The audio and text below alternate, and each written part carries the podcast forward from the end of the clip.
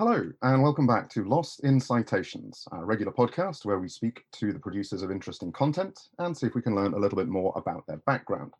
Joining us today is Fern Sakamoto, who is a lecturer at Nagoya University of Foreign Studies. Uh, very nice to make your acquaintance. Thank you. Thanks for having me here today.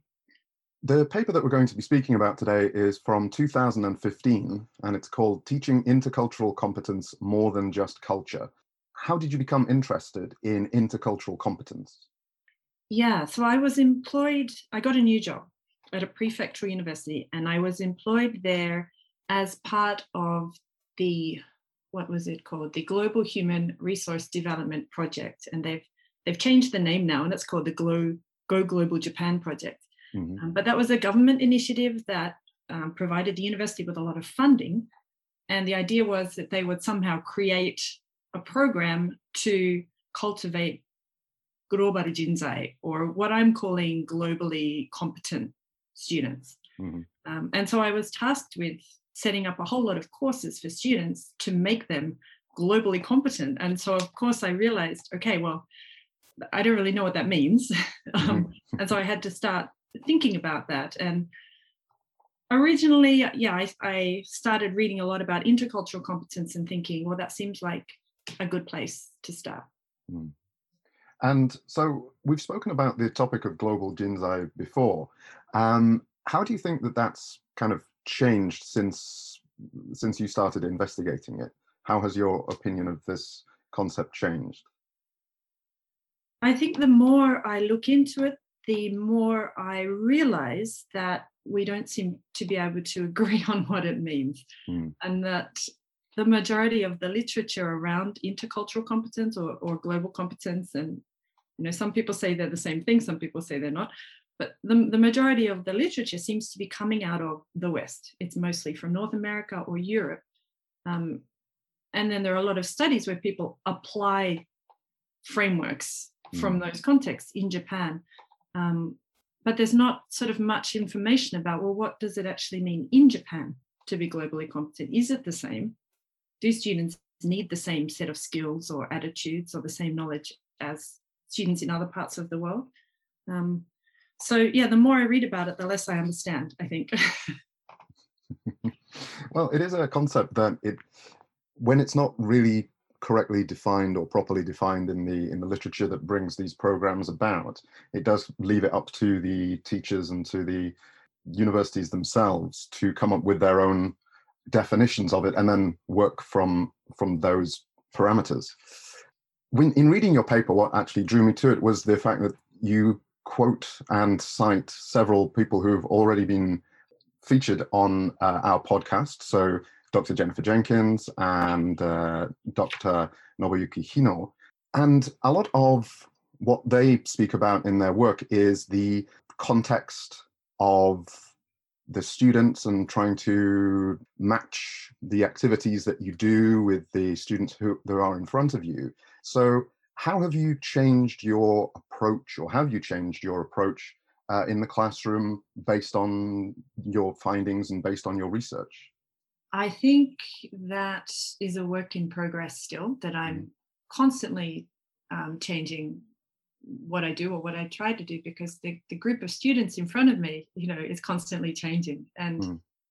I, I think it's very important to be aware of what the students need, what they are learning the language for, if we're mm. talking about English language teaching, and allowing them some input then into what it is that they need to get from my class to, you know, meet the objectives of that mm. course, which are not tied down in general to specific, you know, vocabulary or grammar, but there are usually larger goals. The way that each student interprets those goals or um, wants, well, how can I say this? The way in which those goals relate to each student are not the same. Um, so I'm being quite vague here because it's really hard to pin down a certain kind of English to teach or a certain way to teach it when you're current you're, you're constantly met by a new group of faces um, and, a, and a new group of needs and a, an ever-changing i guess wider context as well in terms of what um, we are all using language for Shall we be a little bit more specific then? Specifically in the paper, uh, you included group discussion work as part of your background to your study. Did you find that students were receptive to that kind of teaching? And is this something that has informed your current research? Less my research, but more my day to day teaching style, mm-hmm. I guess. I would say my research nowadays is more focused on just trying to figure out what intercultural competence or global competence looks like.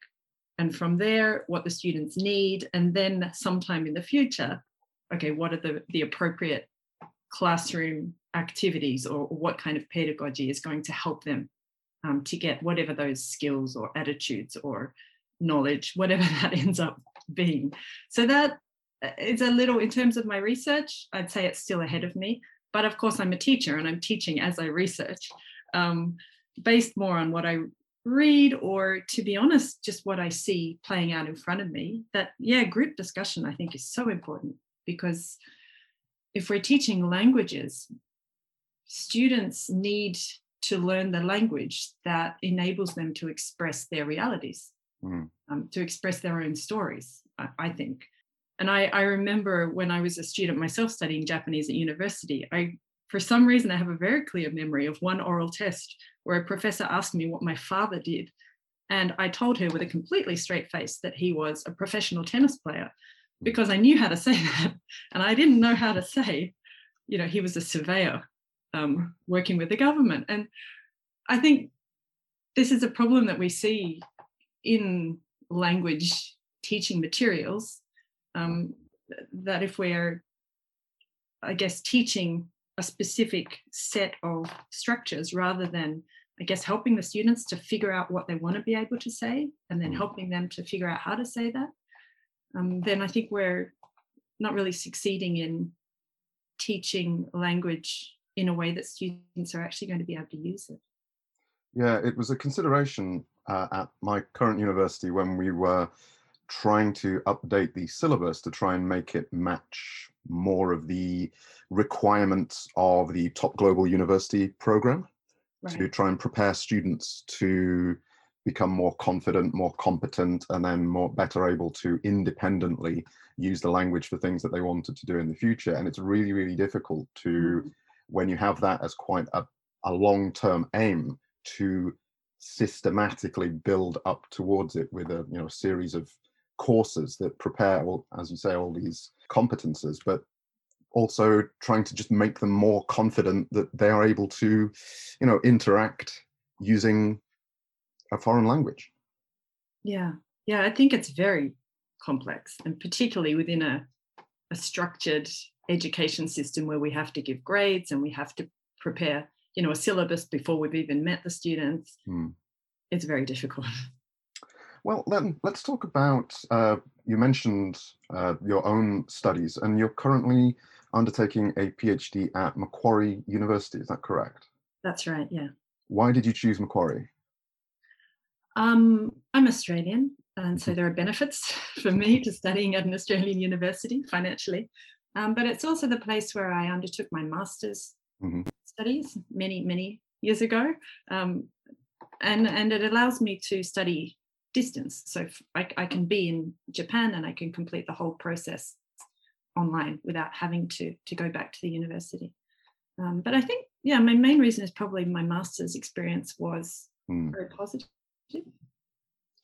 We've spoken with people who have, of course, completed their PhDs and also people who are just about to do their Viva and people who are just beginning the uh, the selection of the, the course. And we're speaking to you kind of in the middle of your research, in the middle yeah. of your uh, process. So where would you say you are in the in the process? Are you completing data collection? Are you writing up? I'm I'm doing a bit of everything really. So I I uh, am studying part time. Mm-hmm. I meet a lot of people who do a full time PhD while being a full time teacher while being a full time parent, and I have mm-hmm. no idea how they do it. Um, so I'm part time, which means that I'm spacing it out over six years, mm-hmm. and this is my third year. Um, but I've elected to do a PhD by publication so that I'm sort of publishing along the way. So I'm writing kind of as I complete one section of my methodology, basically. Um, and so where I'm up to now is the final round of data collection, which is an exciting place to be at last. Mm. Um, and yeah, then I'll be more dedicated to just the writing side of things after that. So, how has your opinion and your um, approach changed since this paper? So, this paper came out five years ago, yeah. and I'm assuming this is from your master's degree. Uh, no, this is not. This is oh. after my master's degree, and and just for fun. as fun as research can be. Um, did uh, did the work that you did here? Obviously, it's it's in a it's in a similar area, but you've gone into a lot more uh, a lot more depth in order to prepare a PhD proposal. So, mm. how is your approach different now than it was when writing this paper? Now, when you suggested to me that we would talk about this paper, I was a little worried Mm-hmm. Um, and I went back and read it because I thought, gosh, I had no idea what I was talking about when I wrote it. um, and I read through it and thought, oh, like I've done a lot more reading and a lot more um, research.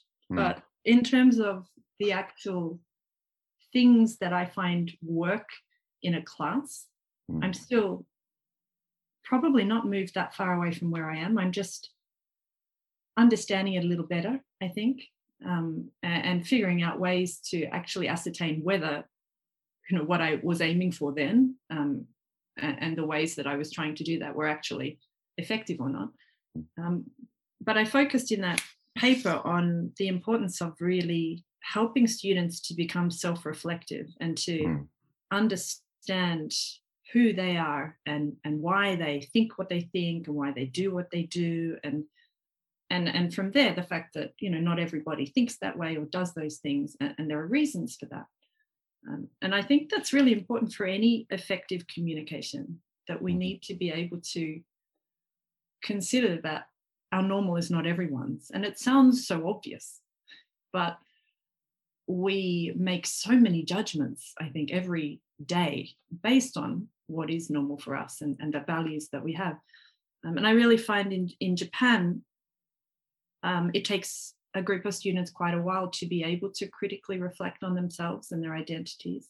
Mm. And we usually end up starting at the layer of very explicit culture. I'm Japanese, therefore my culture is ikebana and uh, tea ceremony, and and moving from there to a kind of deeper personal level is is quite tricky um, for some students, but it's very valuable, I think, in helping them to realize, oh, this this is what I really believe is important. And this is why I do these things that I do. And then from there, to be able to think about why other people are different and, and how to effectively negotiate, I think, when there are, are differences that are hard to understand. I think yeah. I've moved away from your original question quite a long way there. Sorry. No, it's perfectly fine. And it, it kind of matches some of the things that uh, we're doing again for the top global university project, we started a new school, the School of Interdisciplinary Studies. And their first year of English, the, the first semester, they study something called global issues. And then in the second semester, they uh, study something called Japanese issues. Mm-hmm. And in the the difference is in the second semester, they are actually joined by students from other countries. So mm-hmm. they have to kind of deconstruct, as you say, their own understanding of what culture and what Japanese society is in order to explain it and discuss it with people who've never lived here before. Mm. So it's um, it certainly is something that requires a lot of preparation and uh, yeah, confidence in mm. order to in order to achieve. Let's um, talk about the specifics of your PhD. What kind of data are you collecting? Is it uh, observations? Are you doing interviews? The question, if I can start with that, the question questions that I'm seeking to find answers to mm-hmm. mm-hmm. are first off, what is global competence mm-hmm. in Japan in terms of specific attributes or skills or knowledge that educators and especially foreign language educators um, can help students to develop. So the first question is just what is it? What should we be aiming for? And then the second question is, well, what about that is particularly challenging for students here in Japan? Um, and the reason why I wanted to look at that as well is that as an educator myself, I think that knowing what we're aiming for and knowing what's likely to hinder us from getting there are two very important things to know before I start developing a syllabus or or figuring out you know the kind of um, classroom activities that I, I want to do. Mm. Um, so that's what I wanted to look at. And because of the, I guess, Western centric nature of most of the language, uh, and also the fact, I'm sorry, most of the literature, mm. and also the fact that um, most explorations of what global competence is are based on um, experts, expert opinions, and which mm. usually means um, administrators in higher education mm. or researchers. Um, I wasn't sure about the validity of that, and I thought, well, we probably need to involve students in that discussion as well as educators and researchers and people who have experience working in the world. Mm. I would say global professionals, I guess. So I wanted to get opinions from those groups. Mm-hmm. Um, and so what I've elected to do is a what's called a Delphi study, mm-hmm. which is a way of structuring a group conversation um, and hopefully arriving at some kind of consensus or consent a few consensus maybe a few different answers that um, that that people agree on to some extent as answering those research questions um, and so what a Delphi study looks like is I, I, get a group of people where I have you know representatives from those four what I'm calling stakeholder groups, mm-hmm. and I ask them my research questions. Um, I, I, collected a whole lot of open-ended responses first, and then created a questionnaire where I asked the panel. The participants are called a panel. Ask them to tell me, well, which of these are most important for global competence? Which are most difficult? And then I analyze the, that information and I provide some of the results back um, and, and put together another questionnaire based on the responses. Mm-hmm. Um, and that happens over three rounds. And the idea is that hopefully um, people who are involved are given the opportunity to think quite deeply about the questions. They're given the opportunity to see what other people are saying about those questions and maybe to um, revise their own answers if they hear something that they think, oh yeah, I didn't think about that. And at the end, hopefully, and this is this is what we will see in the next few weeks, hopefully um, a couple of uh, answers come out of well, this is one way of thinking about what global competence really means. Uh, this is another way of thinking about it. Ideally, you know, there'd be one perfect answer, but I don't think that's the way the world works. I think there will be more than one answer, and that's okay. Um, but it hopefully will give some insight into in Japan all of these projects that we're doing and all of these policies about global jinzai. What should we actually be um, trying to head towards? What are the desirable outcomes? Well, that's an important question uh, to ask, and certainly uh, an important one to answer. And I think the way that you're approaching your research actually does allow for people to kind of, as you say, think more deeply, but also share their opinions with people who they have never met and probably will never meet. But it's often difficult when you're planning new courses and you're planning things based on research to not know what's happening and what's being said in other contexts. So mm. I'm assuming that the people who are um, contributing to your work are working at different universities, different types of activities? Yeah, that's right. That's right. Um, and, and because it's a it's a anonymous a, a, way to contribute to a discussion anonymously. The mm-hmm. participants mm-hmm. don't meet each other. Right? They mm-hmm. submit their ideas, and I try and put those into a a way a, a kind of feedback that's easy to understand, and um, and then they have a look at that, and then they contribute more ideas. So the idea is that hopefully students are not, you know, feeling unable to say what they think because the teacher's in the room, for mm-hmm. example, mm-hmm. or, or you know, we don't have teachers who are looking at the researchers and thinking, oh, well, they're probably right. I should change my answer. Yeah, hopefully, hopefully, um, it, it's a format that allows people to to say what they think and also to to learn from each other and change their opinions if they want to without, you know, losing face doing that.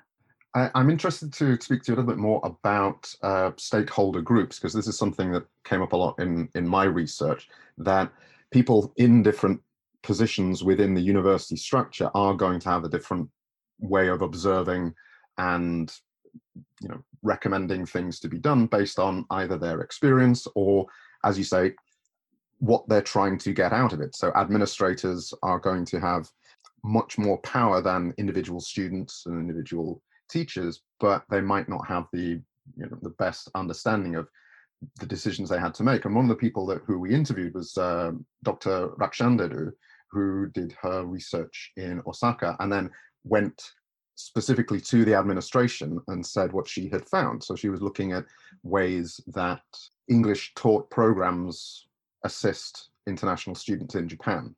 And when she found out the things that were going well well with it, she told the administration this. And then when she told found the things that weren't going very well, she also informed the administration and tried to make specific policy changes mm. based on her research. Is this something that you're planning to do in the future?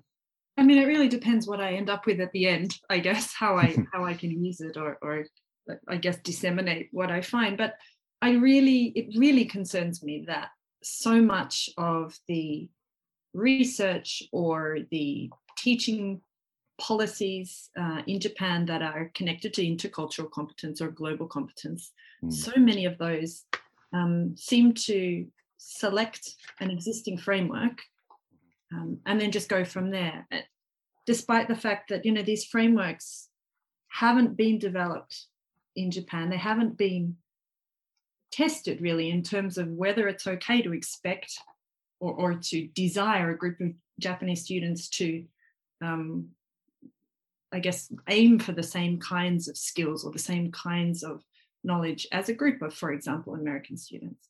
Um, and it might be that the model is truly universal, um, but right. I doubt it. I really do. I think the needs of the students in my class are not the same as the needs of the students in another class, let alone another country. And I do hope to be able to contribute in some way there to even just raising awareness that it's it's not great to just assume that um, something that's been developed in another country applies here as well. And it's worth looking at that in a bit more detail and and seeing, you know, do we need to create some kind of model or framework or you know list of target skills or, or mm. things like that for use in Japan. Uh, maybe we don't, but maybe we do. And so I'd like to, I guess, raise awareness about the importance of thinking about that at least. Well, one of the things that I drew me to your to your research is that it is kind of a it's a way of addressing something that we as teachers know it can be an issue, but it's often difficult to explain to the administration or to the mm-hmm. people who are actually making the decisions why it's happening.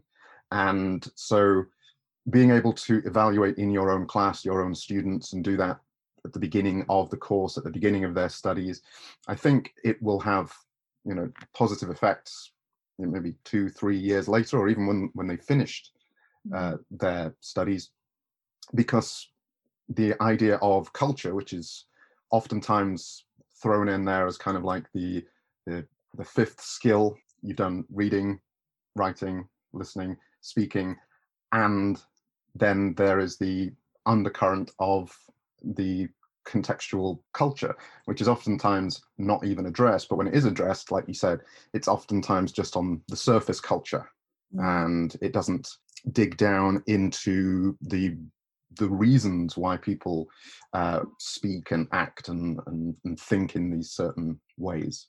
How would you, let's say, for example, a new teacher comes from Australia, comes to Japan, and it's their first time living and working with Japanese students. Would you have any useful, specific advice for that person to um, get up to speed on the classroom culture in Japan? Now that's a difficult question um, because I myself um, have some some cultural blinders on these days. I Mm-hmm. think as much as I'm trying to help my students be aware of them, um, Mhm. yeah, I, I tend to forget what's normal in an Australian classroom and what's not. Um, but I think you know people talk a lot about the high school education system and how that carries over. So Mhm. you you'll get a group of students at the university level who aren't used to saying their opinions and, and aren't used to asking questions. And you know it, it is changing. I think I really do th- think it's changing. People still talk about this a lot, but uh, I think it's just a matter of being sensitive to the fact that you know if you aren't used to putting up your hand and, and questioning your teacher then it, it's just a matter of helping students to be comfortable and explaining to them explicitly you know what you're going to be doing in the class um, how you'd like them to try and respond what's appropriate what's not and why. And I, I think that being able to explain look why we're doing this is because you know in, in the future when you're communicating with people there are going to be these kinds of diffi- difficulties there are going to be these kinds of different expectations Mm. and that happens in our class as well. Um, and so just talking about that with students and noticing difference differences in expectations or differences in you know ideas about what a classroom is and what students do and what teachers do and then working together to i guess make deliberate choices about well what are we going to do in this class? You know it, are you comfortable raising your hand and volunteering an answer if i ask or do you want me to just pick a student is that more comfortable for you? So i think just yeah telling helping teachers to understand the way that you're used to teaching is not the way that other people are necessarily used to learning and it's worthwhile just talking about it um, openly. I think that universities have a lot of responsibility in this as well because the way that students enter universities in Japan often that have, then has a washback effect on the ways that they approach the study, particularly in their in their later high school years when they're aiming to get into a specific university, they're aiming for a specific entrance exam. And I Mm, think it then funnels their attention towards the exam yeah, rather than what they'll get out of the university experience. Yeah. So I think the first thing to go by the wayside is speaking. It's the first thing, it's the easiest thing to cut because it takes the longest amount of time to hear everybody, hear from Yeah. everyone in the classroom. So it's the easiest one for the teacher to kind of to skip over um, to get to other content. So I think universities, if they required a different kind of entrance competency, Mm, then I think that that would make the teachers consider these type of interactional activities more valuable uh, in class time. yeah i think that's definitely a big part i, I would say even more than uh, speaking i would suggest that communicating is probably what's Mm. missing that i mean as it is students aren't asked to, to speak um, in the exams but they're I, I think speaking when it is taught is a matter of remembering something and, and it's largely about pronunciation um, and memorization Mm. and i think when we're talking about communication it can be written communication as well but not focusing on translating or analyzing accuracy, but rather just being able to bring together all the strands of grammar and vocabulary and all of those things that they've learned. And they've learned so much of that Mm. um, to produce something that communicates something, whether that's a written communication or a spoken communication. But it's, of course, it's difficult to set exams like that. You know, they've tried. I, I have mixed feelings about the attempts that they're making. Uh, I think the fact that there are entrance exams really um, has a huge impact on high school education because how how can you listen to 500 students trying to communicate you something something to you it, it's not practicable so it's certainly i agree a very big um, factor and i really don't have an answer for how that can be Well, I think if we um, put more of the emphasis on the students, I mean, that's what I picked out of your paper the idea of group discussion. And because there is this kind of goal oriented uh, approach to Mm. to language teaching, and it's not just in Japan. It's it's uh, it's a problem in in many countries around the world as as well. Um, but because it's kind of goal oriented, then sitting in a group, discussing a few questions, practicing, building up your confidence to raise your hand or, or just to speak out uh, in the group, um, it seems like there's no goal there. So why would you encourage that activity if you're not going to test it? Why would you encourage people to do it? And I think that way, if we if we could turn the classroom away from being just goal oriented to like being process oriented at the same Mm. time Mm. and you know give more responsibility to the students and kind of uh, make it more student centered than uh, than teacher centered maybe I don't know. Mm, mm. Absolutely. And I, I think uh, goals themselves are okay, but the nature of the Mm. goal is the problem, isn't it? And wh- what I've really found most enjoyable and rewarding, I think, in my teaching up to now have been the kinds of projects that involve a very real end result for students. You know, making a video which they're then going to show to the international students and talk about together, or putting together a workshop and going to JICA and, and implementing that workshop with trainees there.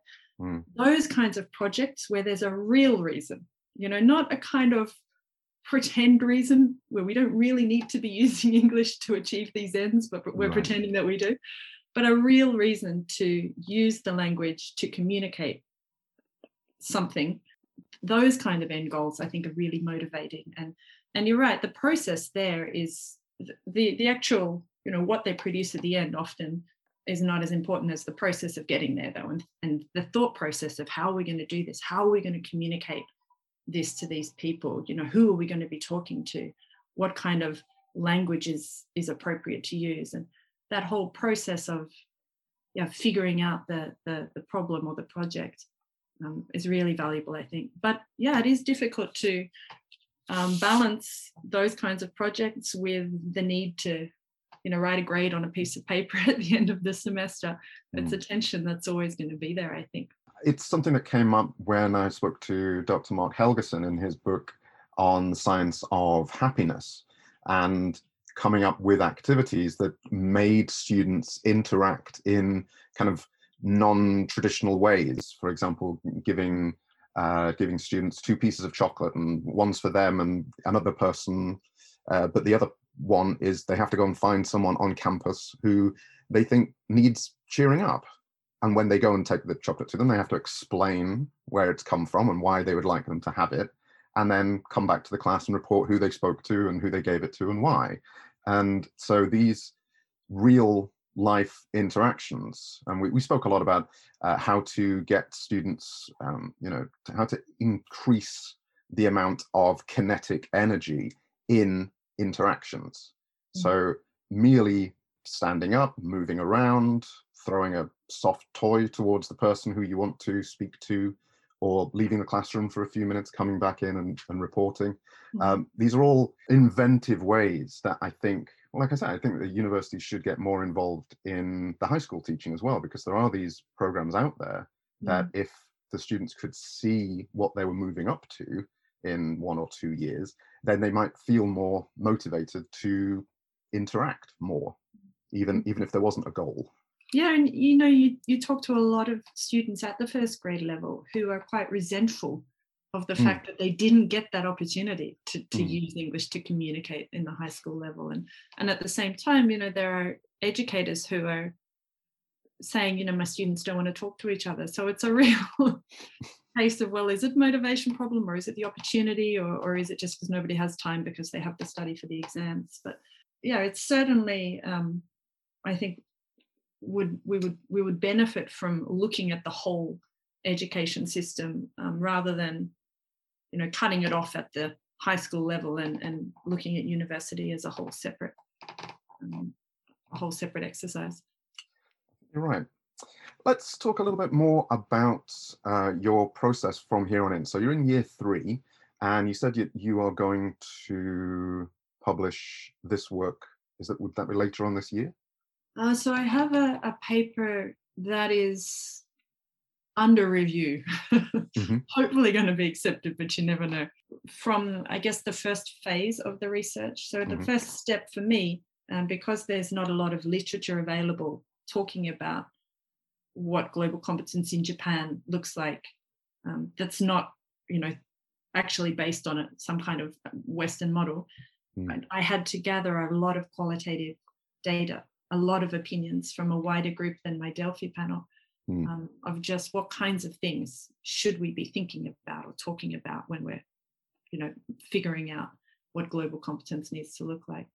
Um, and so that initial round of gathering opinions from a much wider population, but the same four kinds of stakeholder groups, mm-hmm. um, is what hopefully will be published this year. Mm-hmm. And then it was on the sort of on that foundation that I developed the whole Delphi study. Um, and yeah, the the results of that, well, who knows how long it will take. But um, I'm, I'm working on having a paper written about that in the next year, I guess. Yeah. And then it's a matter of bringing it all together into the dissertation format after that.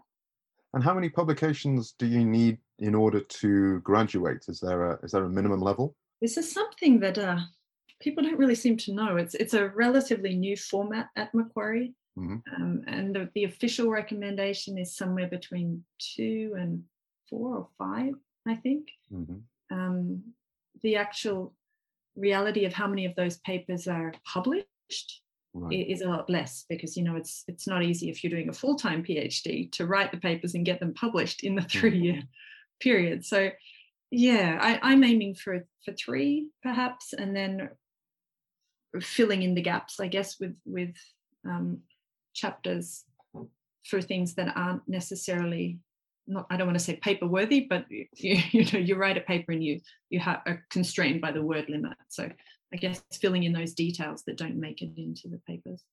Mm-hmm. It's a it's an interesting process because I know people who have uh, completed a kind of a more traditional style of PhD, and then they've they have a thesis, but it's very difficult to then convert that into into just a paper, as mm. you say.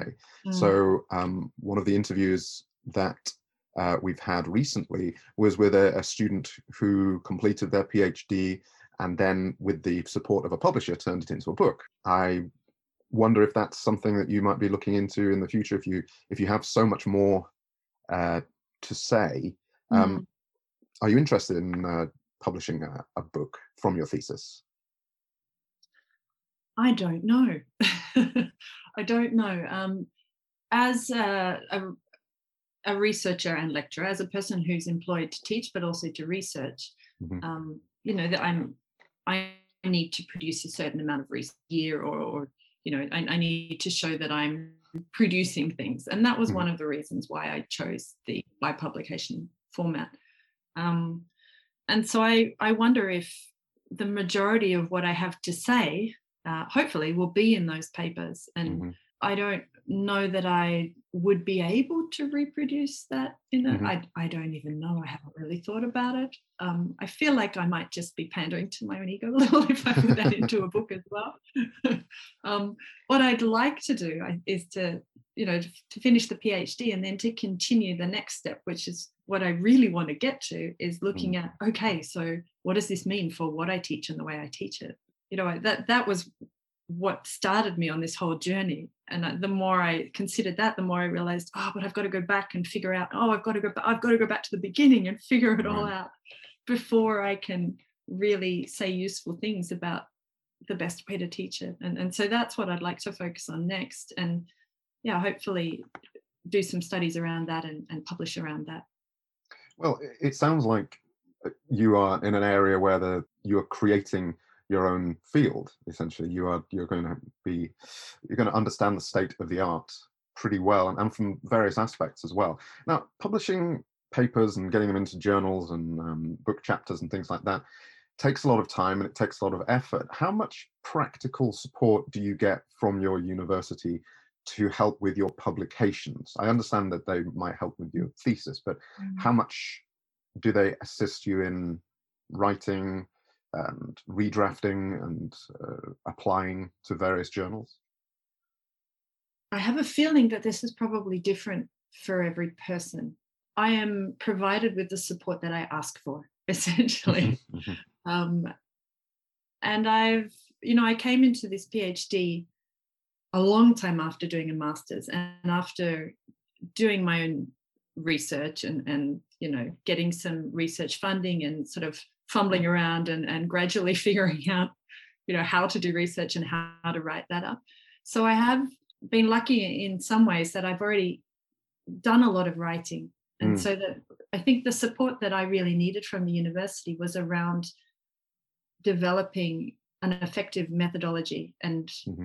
you know figuring out how to write you know really appropriate consent forms and the ethics you know surrounding mm. all of these and that was where there was a lot of learning um, for me to do but i've really been allowed to just I guess, do what I want to do. And, and when I feel like I need support, then I'll talk to my supervisor or I'll find a writing group or, mm. or that kind of thing.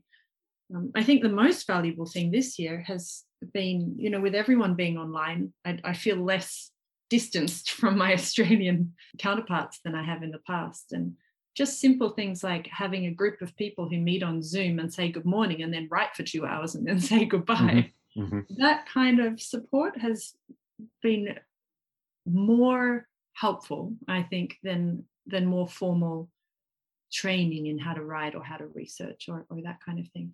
But like I said, I really think it's it depends on your supervisor, it depends on how much support you ask for.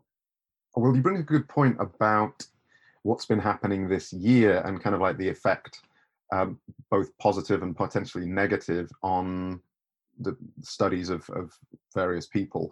Um, did your university go online or did you keep in class lessons or how did mm. your university uh, react to the coronavirus problem? Mm. Um, so I actually started a new job in April. Mm-hmm. Um, I'm, I'm, at a university that I have never taught on campus for uh, because we've had a whole year of online classes. Right. Um, which has been a very interesting and, and challenging experience because you know like we talked about I, I, really feel it's so important to be able to tailor your courses to your students and know what they need and i'm in a new institution you know with sort of no baseline knowledge about the kind of students that are in this institution right. and I'm, mm. I'm only interacting with them online so it's been it's been challenging i'm I, I think i'm in a better position for the second year than i was for the first I, well, I, I wish you the best of luck uh, with with that. Um, a, a, final question that I sometimes like to ask, uh, particularly when we're focusing on current research, uh, is what do you think that you have learned through the process of doing research? Anything that you've learned about yourself or learned about uh, the activity of research? So obviously, you you said you needed to learn about uh, writing consent forms and you know correctly drafting these kind of fairly practical things. Mm-hmm. But is, is there anything that that else that you have found rewarding about the process? Yeah, I could talk about this at great length. I'll try not to. um, I think one of the amazing things about doing a PhD is that you're you're given a lot of time to really figure out how to do something, hopefully mm. well you know, I started off without knowing what the Delphi method was, mm-hmm. um, and, and, just looking into different ways of exploring opinions. Basically, this this whole thing is, you know, it's based on people's opinions. It's not something that we can measure by some kind of precise tool because we're trying to figure out, you know, what global competence actually is. Mm-hmm. Um, so, you know, I I learned a whole new methodology. I I adapted that. I used something called Q method in the middle of the Delphi study, and I couldn't find anyone who'd done that before, which scared the life out of me. Um, but I, it really also encouraged me to connect with a lot of researchers who I think perhaps I would have been too scared to directly approach, but mm. I just needed to. My supervisor was not familiar with my methods uh, or, or my potential method at that at that time, and so I you know, I found something called the Q Methods. Sort of, it, it's an organization. They have a, a, an annual conference about the methodology. They have an on, uh, uh, what do you call it, like an email group. Mm-hmm. And I just sort of got enough nerve to just start asking people, look, I'm trying to, I'm thinking about doing this. Is that a really stupid idea? And, you know, I met people who connected me to other people. I had Zoom conversations with people. And um, I, I just really realized how willing people are to share and teach, I think.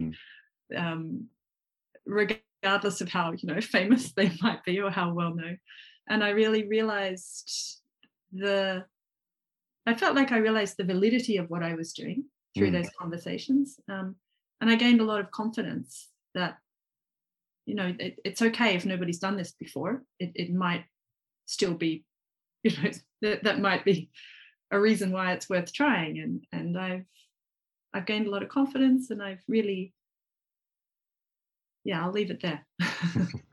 Well, it, it does it's one of those things that once you've done it once it's then it makes it easier to do it again. So once you've mm-hmm. learned a methodology it takes a whole lot of time to learn it the first time but mm. once you've got it applying it then becomes uh, easier in the future actually listening to you listening to you speak there um, i was reminded of the last year of producing this podcast and reaching out to people and asking, would you like to join us for an interview? Would you like to talk about this paper? Would you like to uh, share your experiences with other people? And so the first time reaching out to, as you say, um, we've had some pretty big names in, in my field on. So Professor Matsuura, mm. Professor Jenkins, Professor Hino, and speaking with them has, has been mm. very rewarding. Uh, but yeah, it is it is nerve inducing to start with. Mm. Yeah. The paper we've been discussing today is Teaching Intercultural Competence, More Than Just Culture. And we've been speaking with Fern Sakamoto. Thank you very much indeed for your time today. I wish you all the best of luck in your future research. And if you have any future publications, uh, it would be great to have you back for another interview. Thank you very much. Lost in Citations is an audio journal that invites you to contribute your own interviews if there's someone whose work you cite regularly and you'd like to hear more from them, then please feel free to arrange your own interview and submit it for consideration. For more information, go to lostincitations.com, where you'll find our guide for contributors. What we ask is you submit a five minute audio sample before the interview so that we can help you with any audio quality issues. Then you can go ahead and record 45 minutes to an hour and submit it at lostincitations at gmail.com. If you'd like to support the show, we have Facebook, LinkedIn, and Twitter pages. Finally, a very helpful thing you can do is if you like the work we're doing, recommend it to a friend. Thank you very much.